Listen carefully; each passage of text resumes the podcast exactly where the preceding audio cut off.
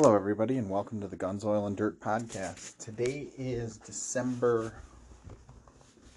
12th, uh, 2021. Almost to a new year. Um, sorry if it sounds a little different. I'm walking around actually while I'm doing this uh, in my house right now, just making sure. Check a few things before my wife comes home so I don't get yelled at. Make sure that I didn't forget something or break something or lose something. I'm actually gonna grab a water while I'm up too, because it might help. But uh, like you said, so it is December 12th today. Um, couple things, personal level. Um, I did get my paperwork yesterday for my uh, second place finish in the GSSF for September 25th. So it is an official uh, score now. I was able to take second place in my division, which makes me pretty happy. Uh, I got another check, which also makes me pretty happy. Um, it's nice to make a little bit of money out of your hobby once in a while. It's not much, but it's something. Um, so pretty proud of that. Did pretty good. Uh, I didn't do a December 7th shout out this year, but uh, it's not forgotten. December 7th was um, Pearl Harbor, Pearl Harbor Day, Pearl Harbor Mem- Memorial Day. And uh, just wanted to say, you know, something about that, just to remember, you know, bad things happen. Lots of dates out there, though. Uh, to go through where things happened, but that was a big one. I try to remember it. I did a big podcast on it once uh, for those who want to go back and take a listen. Go for it. Uh, also, wanted to talk about so let's see if I can use my phone while I'm recording without messing it up. But on the December 10th, 2021, uh, if anybody was affected by the tornadoes, um, the tornado outbreak in where are we?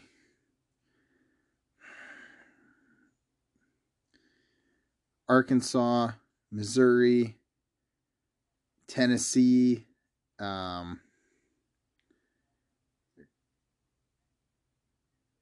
I don't know any other states that were affected by this. I should double check just to make sure though but that's looking. Uh, Arkansas, Missouri, Illinois, Tennessee, and Kentucky. Okay. Just making sure I had the list right. If anybody was affected uh, by those tornadoes, seriously, my heart goes out to you. Uh, that was a big deal. Popped up in the middle of the night, which was, you know, it says it had an 11 hour uh, path for this storm with the uh, whatever the stretch um, looking at said over as of today the the report that I have that I'm looking at is 94 confirmed fatalities which is a a lot for um, tornadoes actually. I think this makes it the worst outbreak in history um, which is pretty pretty bad. So you know, like I said, um, my heart goes out to you guys. Uh, it was it's terrible. Um, you know, things things are bad as a first responder.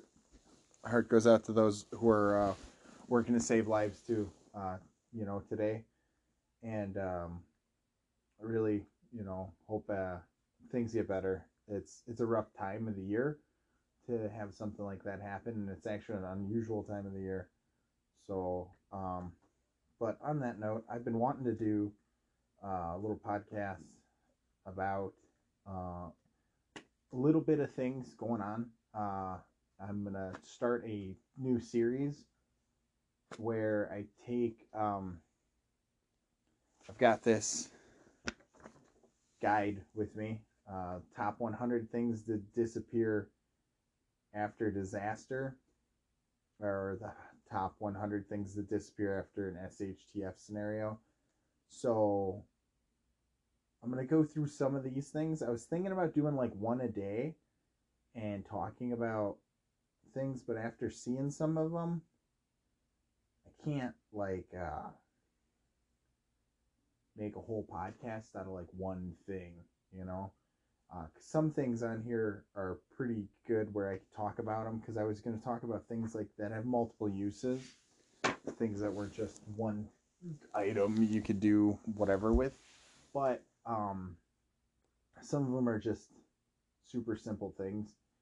So uh, I'm gonna make a. Sh- I don't know how many episodes it'll take for me to get through it. I wanted to do, like I said, one per episode, but um, some of them are too damn easy, and uh, it'll, you know, won't take that long. But another thing I have, I have this uh, emergency preparedness guide. So if you follow along with the podcast, please do me a favor, follow along with the uh, Instagram, Guns Oil and Dirt Instagram and I also have a MeWe page, Guns Oil and Dirt on MeWe. Um, I post a lot of pictures there too, mostly of projects that I'm working on. I, you know, uh, I rebuilt the chicken coop again. It uh, I double layered it, so now it has some insulation for the winter time. I put some foam insulation under the water dish to help it from freezing, so it's not touching the ground. Uh, for my chicken, other than that, not a lot going on. I did buy a solar light that was I was hoping would keep it warm, but all the solar lights are LED and they don't really produce a lot of heat. So I'm gonna try and figure that out. I did start a compost bin that I found uh, I made out of some branches that I cut down and a little bit of leftover chicken wire that I had, and I filled it with some branches and a little bit of leaves. I got to get some uh, some more stuff. I've been putting the uh, whatever leftover, I shouldn't say leftover, but whatever chicken poop I get out of the um, chicken pen when I go in there and clean it for, I uh, try and take that and throw it in the compost bin too. I also, uh, if you guys don't know uh, this about me, I'm uh, I've been a mechanic for a long time. I, uh, I mean, ever since I was a kid, I worked on things, and then I um, worked in factories a lot of my life but I'm actually a certified mechanic uh, technician. We should call it certified technician. I was an SAE certified technician. I got out of it. I haven't been an SAE certified technician for a few years now, but I used to be a factory certified technician for a bunch of different manufacturers, mostly small engines and motorcycles. Uh, but I also was certified for Honda generators and a few other things, watercraft, uh, boats. Then I left that in- industry and ended up getting uh, certified for small diesel. Um, I worked with companies like uh, Kawasaki because they made like diesel mules and side by sides, kind of things like that. But then I also ended up working on uh, for Kioti tractors, Coyote. Um, it's spelled like Quixote, so I call it Coyote tractors. But um, so I worked for them for years. I was a heavy equipment mechanic in there too. And then what I do now, where I work actually in green energy, and I've done this for a few years now. Um, hold on. Just gotta double check and make sure I'm still recording, because if I'm not, then I'm just talking to myself. Cool, still recording. But I've been working in green energy for a few years now, and um, I'm a you know, certified wind turbine technician, and I um, sorry, I was reading, and I do that, but I'm also a uh, firefighter, small town firefighter, and uh, the only reason why I bring it up because um, mechanic the mechanical stuff is because I do a lot of um, I don't want to say like what I call it dumpster diving. It's not really dumpster diving. I dig through the trash once in a while. If I see something that looks useful, I usually pull it out, and that's why I was bringing it up because the MeWe account. So anytime I get a good score out of the garbage, I throw it on MeWe. So if you guys want to see some of the projects that I build out of the trash that I get, there is a Guns, Oil, and Dirt MeWe page that you can follow. Um, so if you join MeWe and you can find me, um, you just ask to request to be part of the group But um, you can see, like, I post a lot of my projects there. I posted the pen, I posted the garden I put in. Uh, I haven't posted the um, compost bin yet, and um, some of the other stuff. But when I get a good score from a dumpster dive, I post that on there, and then I like do things with it. Like I've gotten uh, riding lawnmowers out of the trash that I've rebuilt, I got running and used to cut my grass, and I got um, recently I got a couple bicycles out of the trash that turned out to be uh, really nice. Um, old Schwinn's from the '70s that I'm restoring. Um, probably not going to sell them. I might actually keep them and ride them because they look really cool uh, you know, with the fenders and like all the crazy stuff on them. So I'm probably going to keep those. Uh, found like a uh, garden cart wagon kind of thing and uh, a few other items. But uh, recently I found the frame of a trailer. It was like a jet ski trailer, small boat trailer, whatever you want to call it.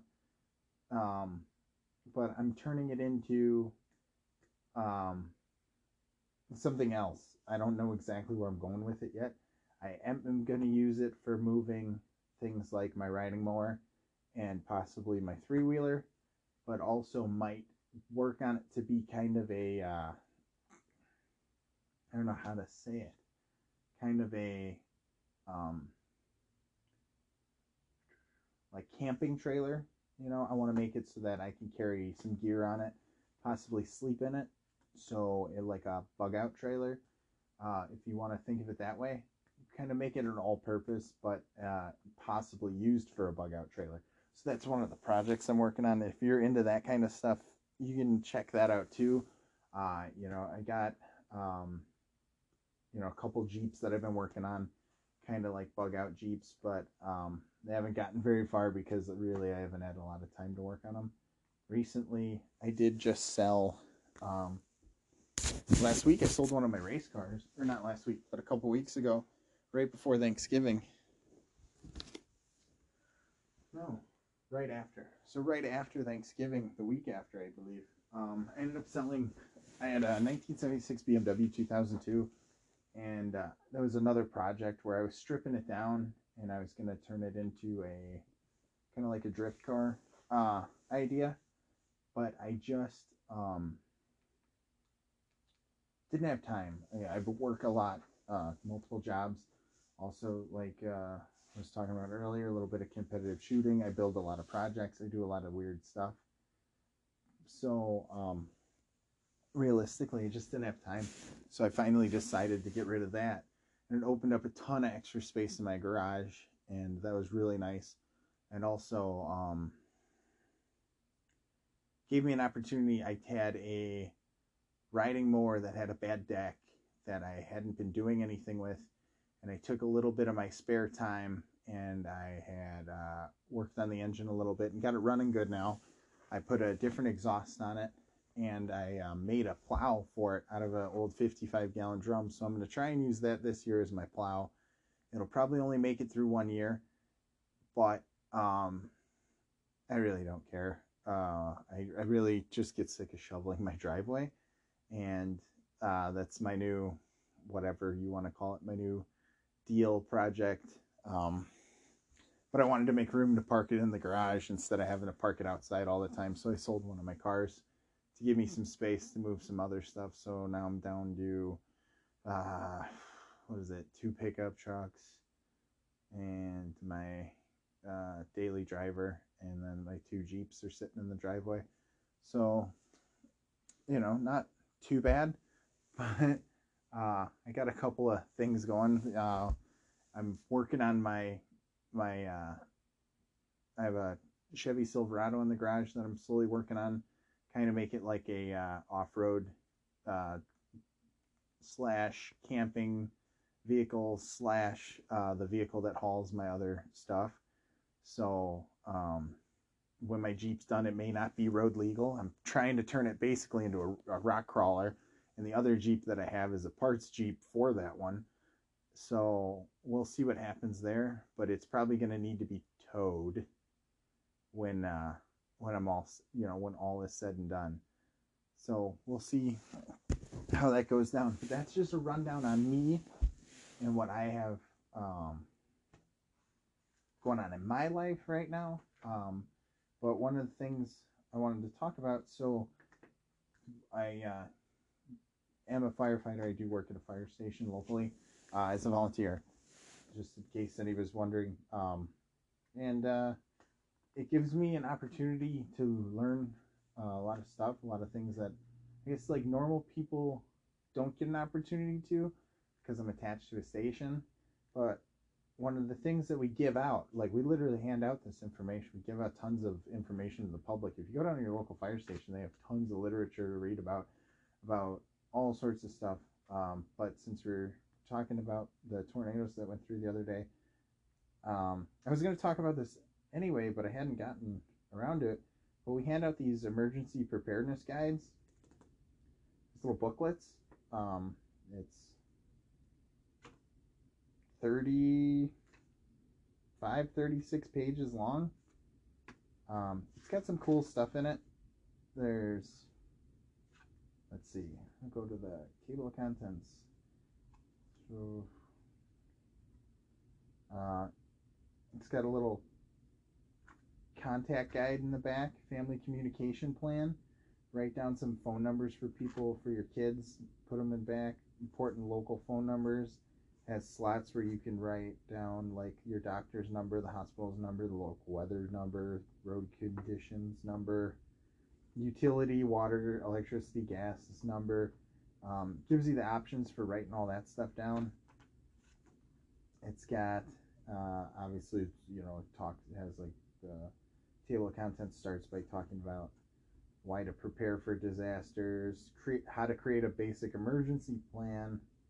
Um, preparing a supply kit, treating serious injuries, uh, in case of evacuation, managing disasters at home, what to do for um, a disaster, dealing with specific disasters, and then it goes into thunderstorms, floods, hurricanes, tornadoes, earthquakes, extreme temperatures, fires, volcanoes, hazardous material spills, nuclear power, terrorist attacks, and then, like I said, the end of it's the family communication plan.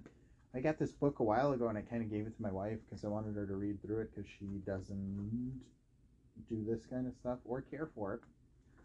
But I do. So, uh, you know, why do we prepare for disasters? Um, because I don't know if I want to read this uh, word for word, but uh, disaster can strike without warning, forcing you to go for days without basic necessities or evacuate your home Relief workers would be on uh, scene following a disaster, but you may not be able to reach or may not be able to reach you immediately. Sure, uh, you need to prepare for disasters in case something goes wrong. Blah blah blah blah blah. Um, yeah, I agree with that. People need to prepare for disasters. Uh, creating emergency plan. Everybody should seriously like. People don't do this after they get out of school and stuff some works do it. I'm glad that some works do. Um, but you need an evacuation plan, like emergency, uh, like fire drill. You seriously need to look around your house and uh, think about how would you get out in a fire. And I brought it up once before, but I'll bring it up again. If you sleep with your doors closed in your house, if you sleep in your house with your doors, bedroom doors closed, for sure do this for your kids. If you are parents, do this for your kids. Have your kids sleep with their doors closed.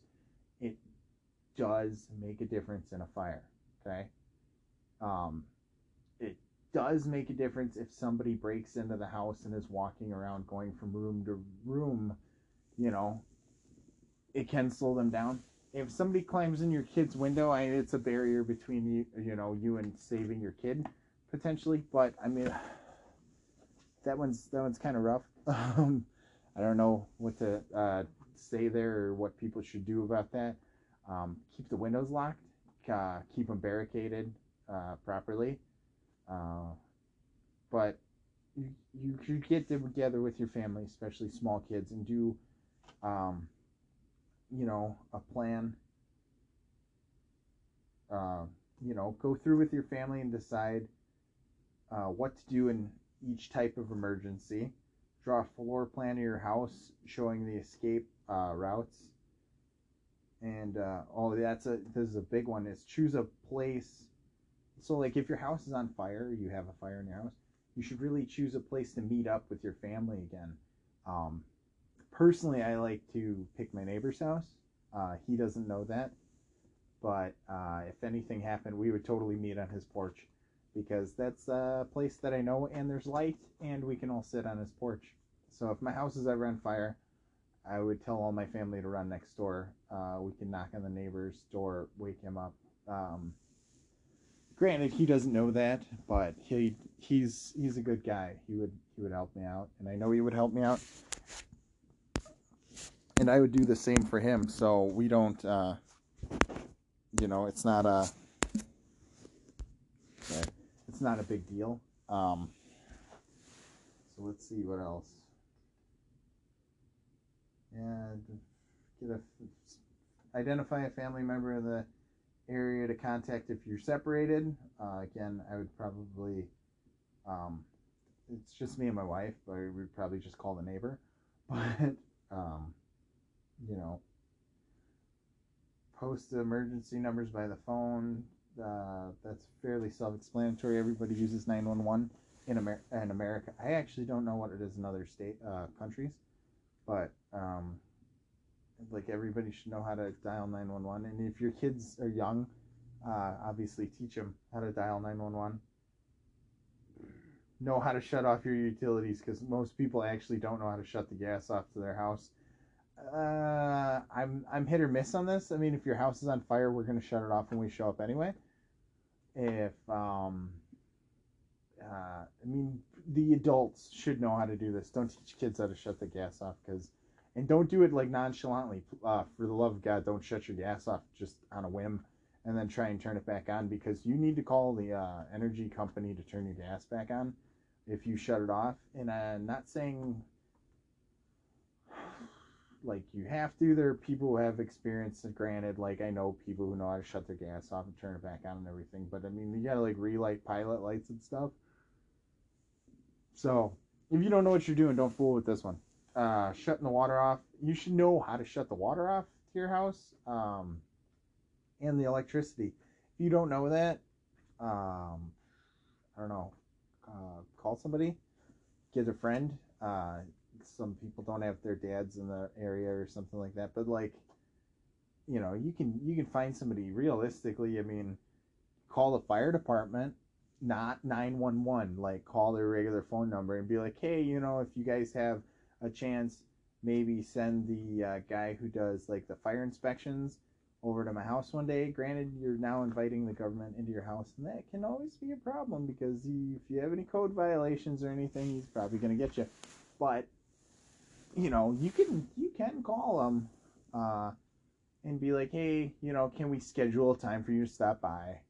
Uh, you don't dial 911 because you need to get your smoke detectors fixed, but I mean, you can call the non-emergency number and set up an appointment. A lot of times we'll come, you know, a lot of departments, I know my department will do it. We'll come by, um, help people out because, you know, it's part of the job.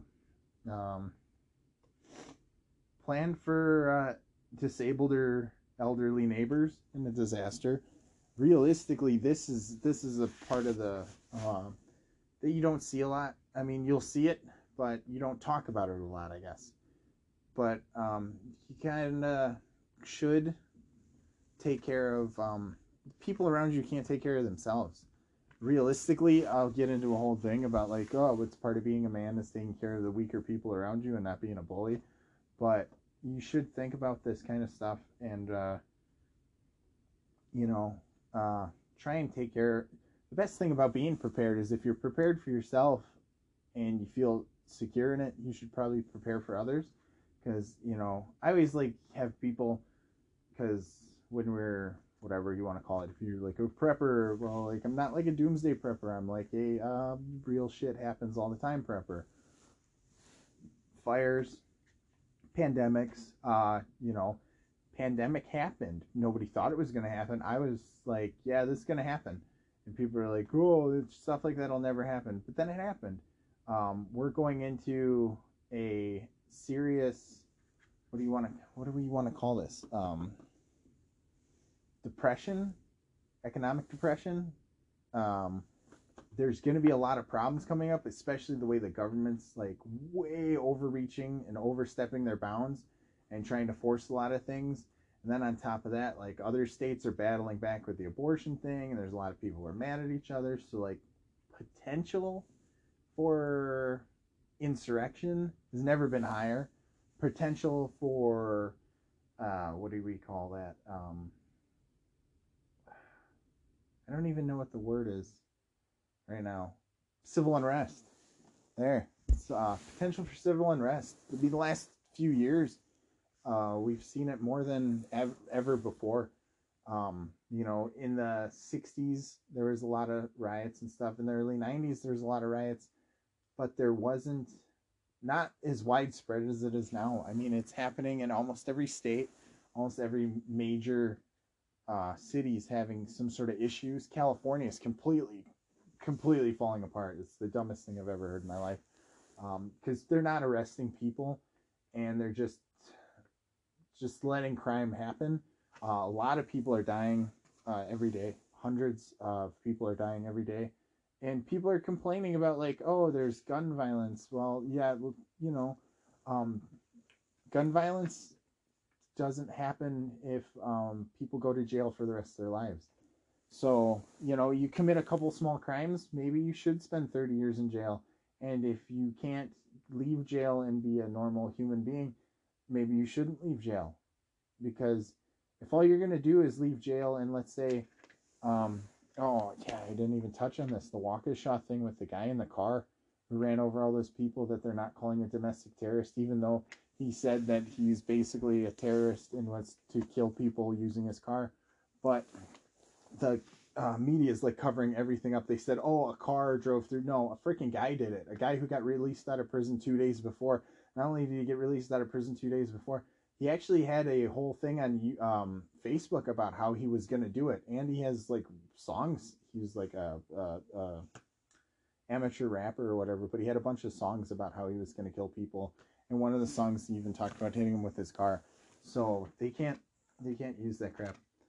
Um, you know, this things happen all the time. You got to be prepared for it, and you have to be aware. And the thing that really bothered me about the guy in the car thing is that nobody shot him.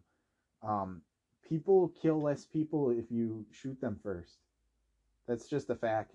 Um, so like, you know, if there's a guy and he's trying to kill somebody and you just watched him kill somebody, if you kill him, he can't kill any more people.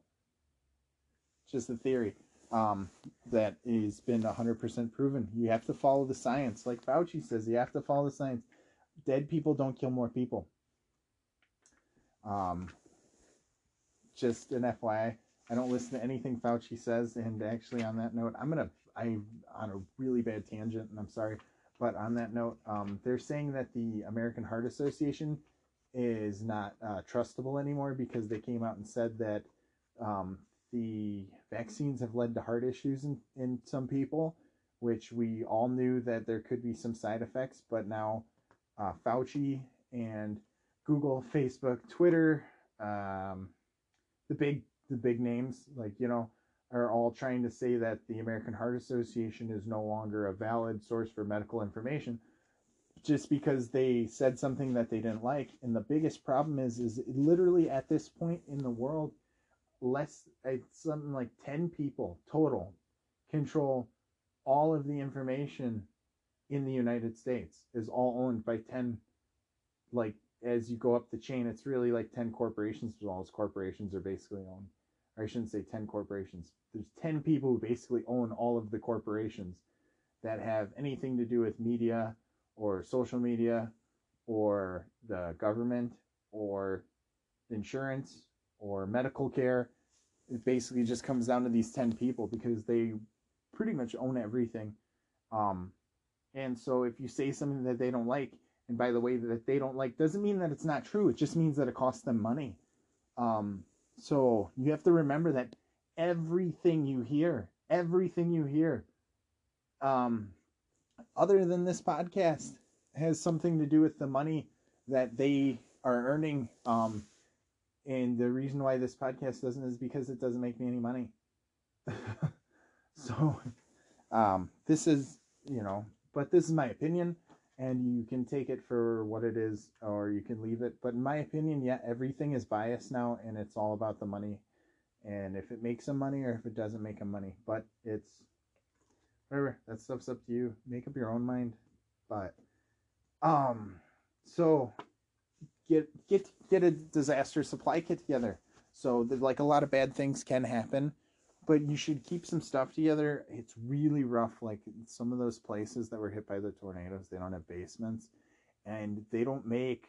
Um, a lot of people don't make like a center room in their house made out of concrete and cinder blocks that's going to be like weatherproof even though that was a pretty bad like it was a pretty rough tornado that went through there but there were some concrete buildings that were left standing actually afterwards um not all of them like a lot of people who got hurt were in like warehouse style buildings and i know they have like tall concrete walls and stuff but they're not super super strong but if you make a small concrete structure in the middle of your house like a small closet or something it'll definitely withstand a storm, especially if you use concrete and rebar. So the steel concrete mix is really strong. It works pretty good. And uh, you totally be able to weather a pretty decent storm if you did something like that. And literally all it has to be is just like a small closet, put some supplies in it, and then you and your family can go in there when the weather gets bad. Um, you are going to have to put a small, like at least one vent in it, if not two, and probably a heavy steel door I would recommend um, you know, the uh, when it comes to a square, the sum of the integrity of the structure is only as strong as its weakest link. So, of course, if you have a strong steel door with a strong steel frame, and you know when that storm comes, it's not going to rip the door out and create like a weak spot or possibly like in a tornado case like have you get sucked out. So but um have a supply kit keep it in a safe place that you can get to and that will still be there when all is said and done because that can be kind of the problem where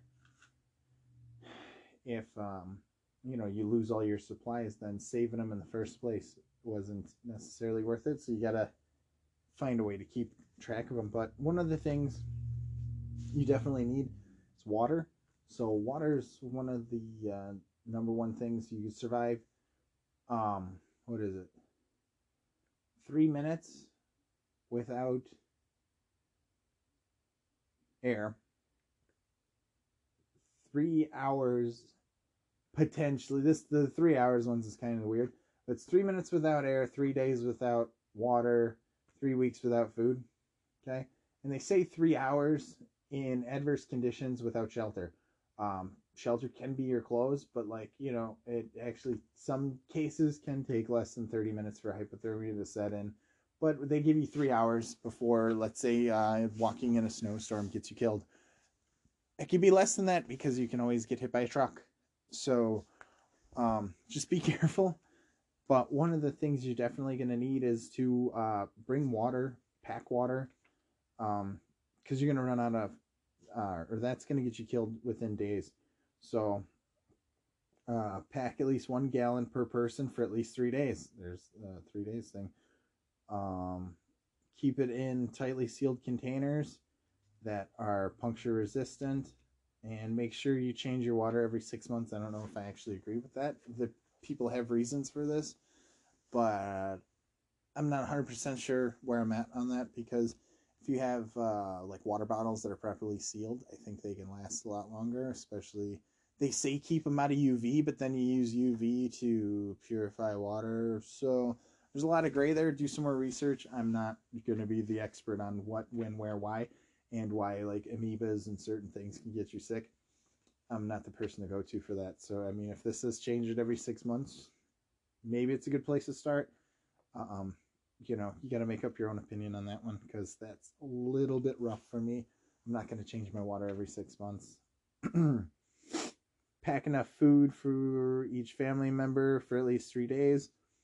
Okay, I could see that. Um, again, include canned foods that require little preparation. Uh, don't do like all the freeze dried stuff entirely that you're going to need, um, you know, um, what do you want to call that?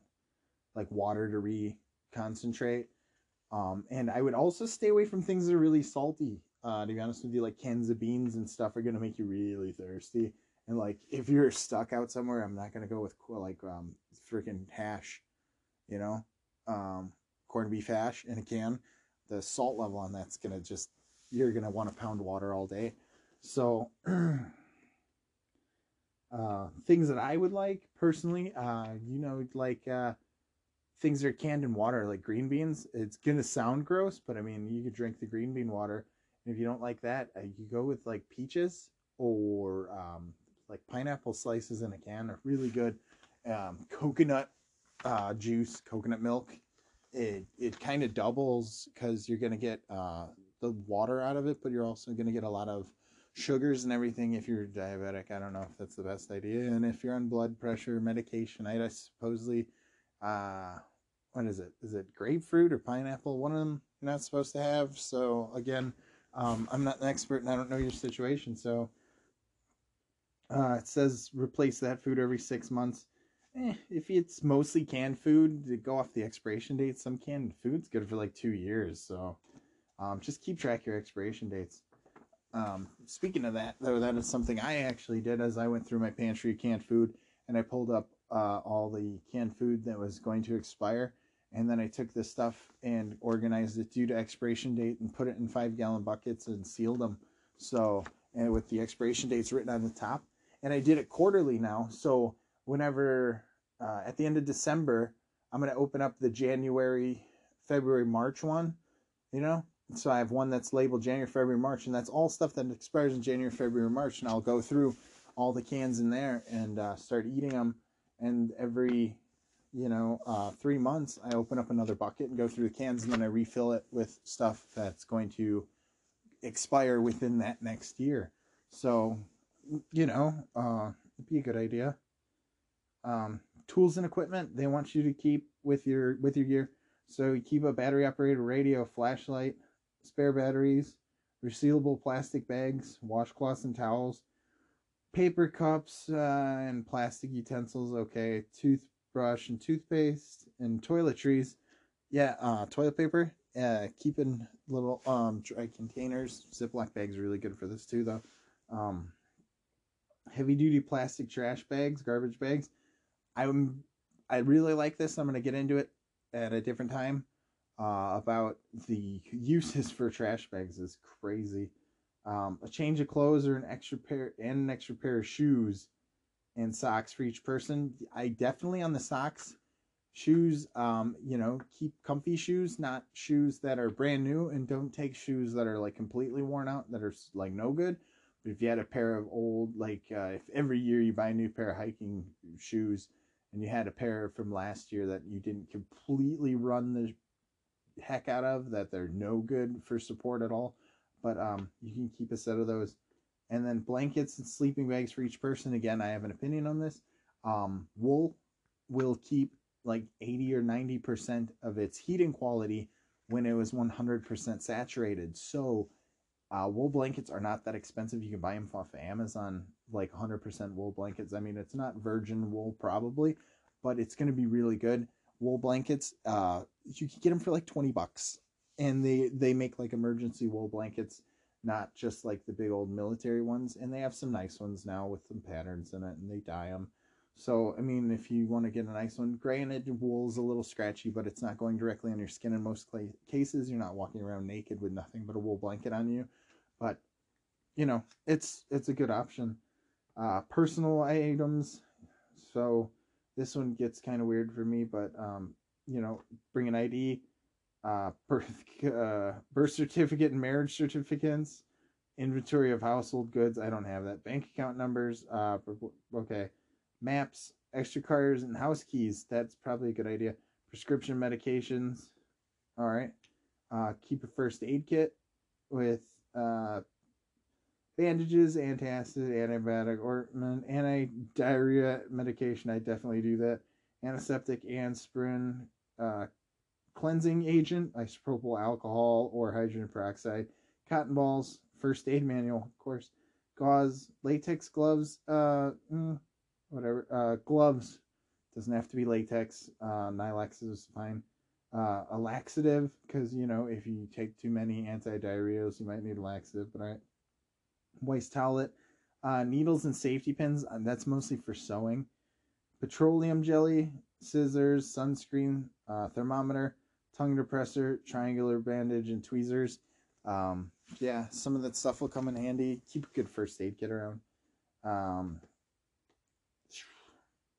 treating serious injuries. So there's a possibility that people could get seriously injured during a disaster like a tornado. So, um, what to do for heavy bleeding? Put pressure on it, cover it up. If you don't have a tourniquet for like an arm or a leg, um, just firm pressure. You tie something onto it, a belt will work. Um, just try to keep the red stuff inside the best you can. If it is not a uh, limb, do you're not going to tourniquet off somebody's head. So don't wrap anything around their neck and try and do that. I mean, if they're bleeding from their neck, keep pressure on it, but also don't crush their airway when you do it. So there's there's also that. Um, burns. This is this is a gray area because I get way too much information on both sides of the burn thing. I've like gone through some EMS training. I haven't gotten my EMT, but I've done a lot of EMS training as a first responder. And I get super conflicting reports. It says uh, flush with cool water, not cold, not warm. It says this. It's got to be like clean. It's not just like, oh, put some cool water on it. I mean, like, they're they're trying to make you disinfect the area that could potentially get infection just due to the fact that there it's a burn and you've ruined the uh, the covering of your body that's supposed to keep diseases out.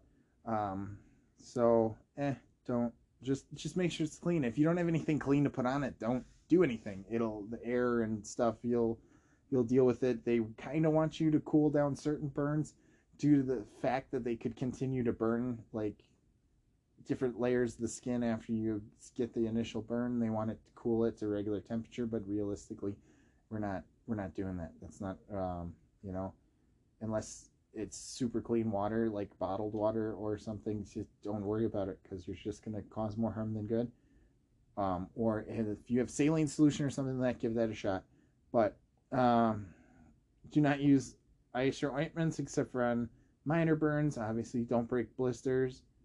Um, if the burn is serious, call 911. Cover it. Um,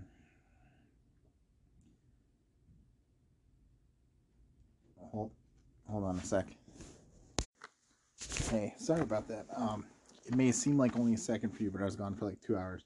Uh, my wife came home and she had some friends with her, and then we ate dinner. So, uh, I feel like I left off on burns. Um, if the burn is serious, call 911. And uh, realistically, yeah, if it burns serious, um, you can't handle dealing with it. Fractures, uh, don't move the victim. Trying to mobilize the fracture if possible. Call for help. Uh, you know, you're not going to be fixing fractures on your own. If you know how to do it, then uh, you're cool, um, but you're probably not going to be listening to me. uh, shock. This one's going to be really different, difficult. Um, they're pale, clammy skin, weakness, fast breathing, weak pulse, confusion. Um, lay them down, raise their feet, keep them warm, wrap them in a towel or something, blanket, uh, whatever you guys have.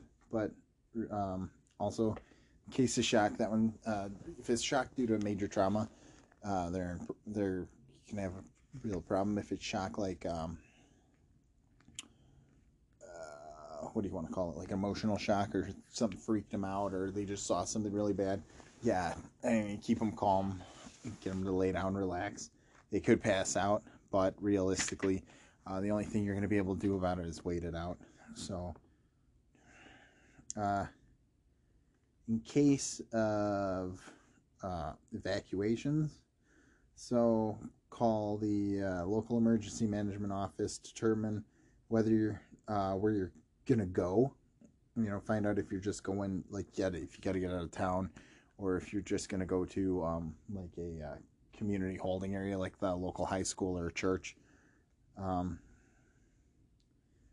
talk to your family about it. Uh, be good for them to not freak out too much. Like so, talk about it beforehand know that if something happens, this is where we're probably going to go. I know, like here, we would probably go.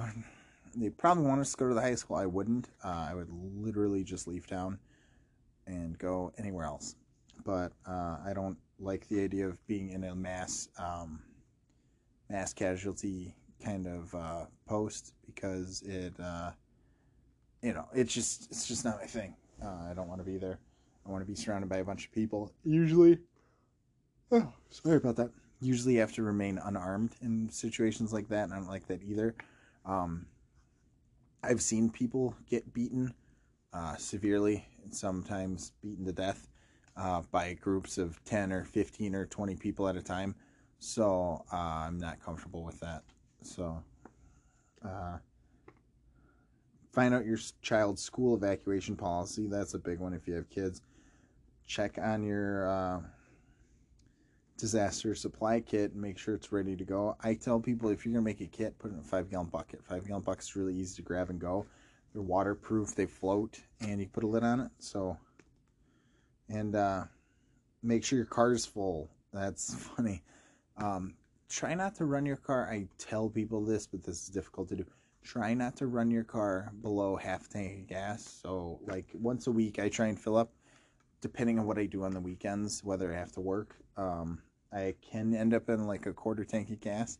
I try not to fill up when I'm super cold, so but I usually don't let it go below a quarter tank of gas, or if at least I can get um, 100 miles away from my house. So if the disaster is bigger than that, uh, I'm gonna have a hard time. But I also keep a little bit of spare gas at the house, so I can throw you know four or five extra gallons in the car if I have to go somewhere. Um, bring your disaster supply kit. Wear sturdy shoes and clothes. Unplug home electronics. Uh, lock. So this is if you have to evacuate your home. Sorry, I was just reading it to myself, but yeah Bring your disaster supply kit. Wear sturdy clothes. Uh, unplug home electronics if you have to leave. Lock all your doors and windows. Turn off the mains, uh, switches for gas and electricity if instructed. Sorry. But usually you don't have to do that. Um, if you're just going to leave for a day or two, they probably won't tell you to do that. If you're going to be leaving for a long time, maybe you'll hear something like that inform a friend or relative where you're going and the route you're taking. Follow uh, evacuation routes. You know, uh, just keep that stuff in mind. There is a section here on pets, what to do during a uh, disaster. This is the one that I wanted to bring up. If you're going to a public shelter, um, be aware that alcohol, pets, and weapons are not allowed in shelters. And uh, it's it's going to be a challenge. Uh, they're cramped, they're dirty, people are going to smell bad, they're going to be on your stuff, they're going to be touching your stuff, especially with COVID. It's like there's so much going on, and uh, I just don't like being in them. so I would do everything I can to stay away from those. But, you know, it is what it is. You know, everybody's going to have uh, their own problems and uh, if you can at all possible, just don't go to the uh, evacuation shelter. So if it's an option, don't go. Um, all right. We go through some other stuff here. Dealing with specific disasters. Yeah, all right. So, managing a disaster at home. Um, if you're not able to evacuate and you have to ride something out at home, obviously make sure you have your supplies. Make sure you have water. Make sure you have food. Um, if you so as far as water goes, here's a few things I bring up.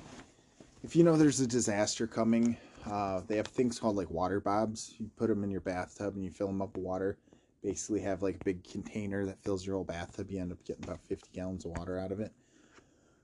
If you have one, do it. If you don't have one, sorry, you can fill your bathtub up and bring like a, uh, I don't know, like a mixing bowl or something in there. Um, fill the bathtub all the way up. You're not going to be drinking this water unless you absolutely have to. It'd be kind of gross to drink water out of your bathtub. But if you have uh, a bowl like that, if the water shut off for some reason or the power is out and you can't get water or something happens, uh, you can use that water. If you use the mixing bowl and you can fill the back of your toilet so you can keep flushing the toilet. Um, let's see.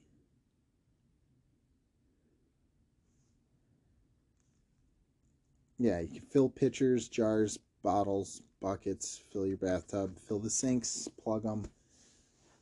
I keep some. Uh,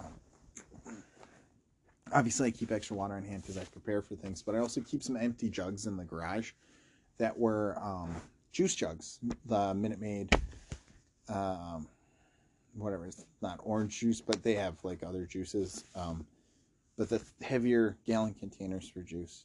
I like to keep those. Uh, the gallon milk jugs and water jugs are not as puncture resistant, and I kind of like.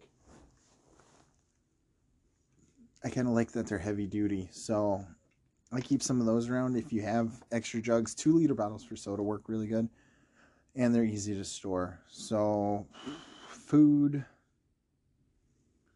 Uh. Don't drink the water out of your toilet bowl, but you can drink it out of the back of the tank. That's funny. Uh, and you should drink at least two quarts of water a day, uh, especially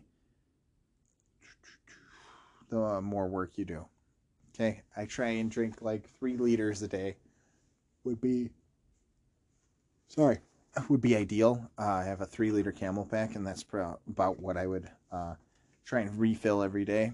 Uh, granted, it's not the best and uh, it's not your like recommended amount, but you know you got to do what you can. Okay. Um, food. I'm not going to go too deep in this. Most people, like realistically, in your house, uh, most people have about two to three weeks worth of food just in their cupboards and shit laying around anyway. Clear out the freezer, clear out the fridge.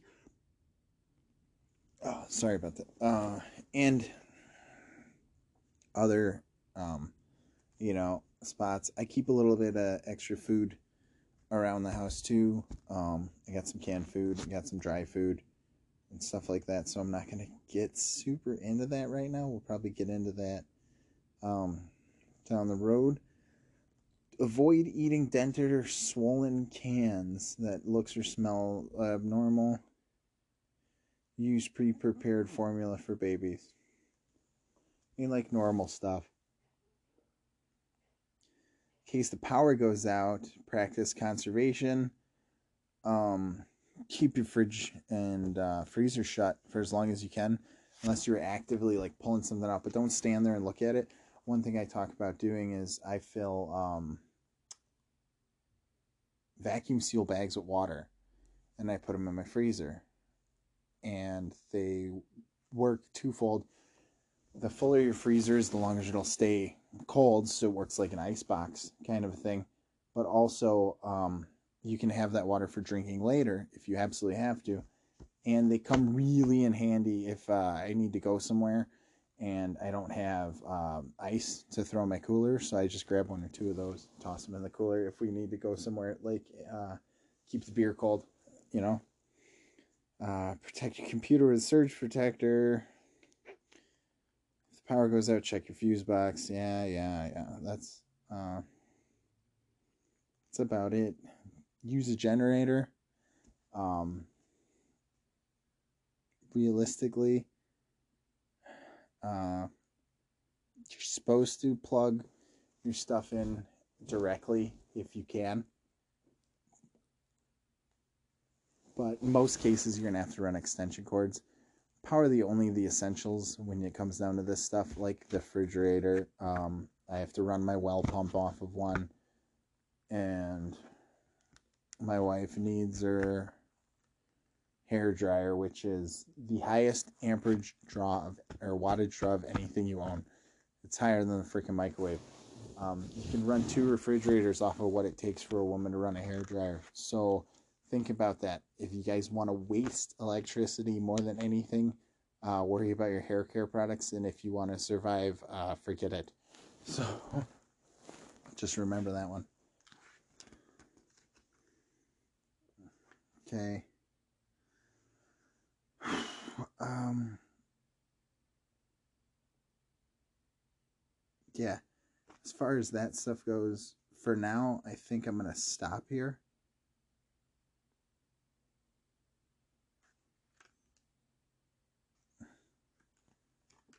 Okay. I'm getting the chiming on my thing that's telling me that uh, maximum recording time is 60 minutes anyway. But I'm going to stop here for today. Next, we're going to get into dealing with specific disasters and what to do if your home is damaged. So uh, that'll be for another day. But when it comes to the list, I'm going to get to the list real fast right now.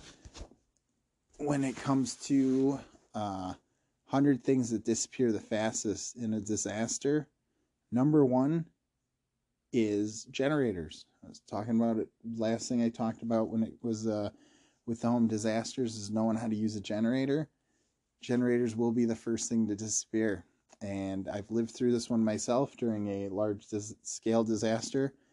Um, shouldn't say large scale, small scale disaster, but it was a multiple county disaster in my area where we had a flood and we lost power for a long period of time. So, um, I can I can be honest with you, and you know, at the beginning of every hurricane season or last year when uh, Texas froze, everybody had problems finding generators. So if you don't have a generator now, realistically, we should look into, uh, you should look into getting one.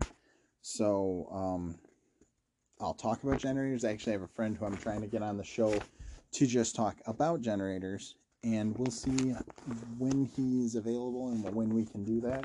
Hopefully, not too long, but um, until then, I will uh, leave you with that one there's a bunch of other stuff. Like I said, I got 100 things on this list, and we'll talk about them one by one.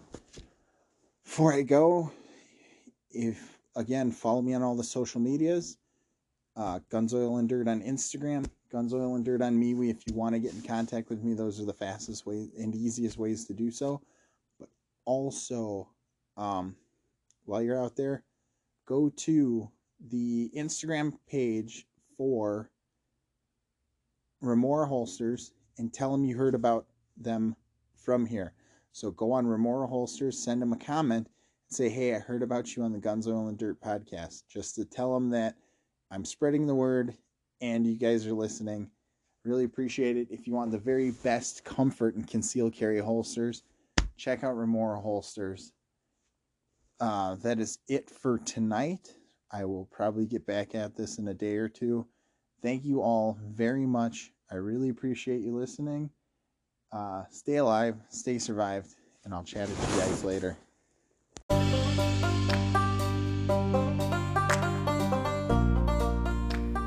Hey guys, it's Evan from the Guns, Oil, and Dirt podcast. I just wanted to take a second to talk to you guys about Remora holsters. I've been carrying a Remora holster for a little over a year now, and I've got to say it's got to be one of the most comfortable concealed carry holsters that I've ever had. So if you're in the market for a new holster, no matter what type of gun you have, why don't you check out Remora Holsters?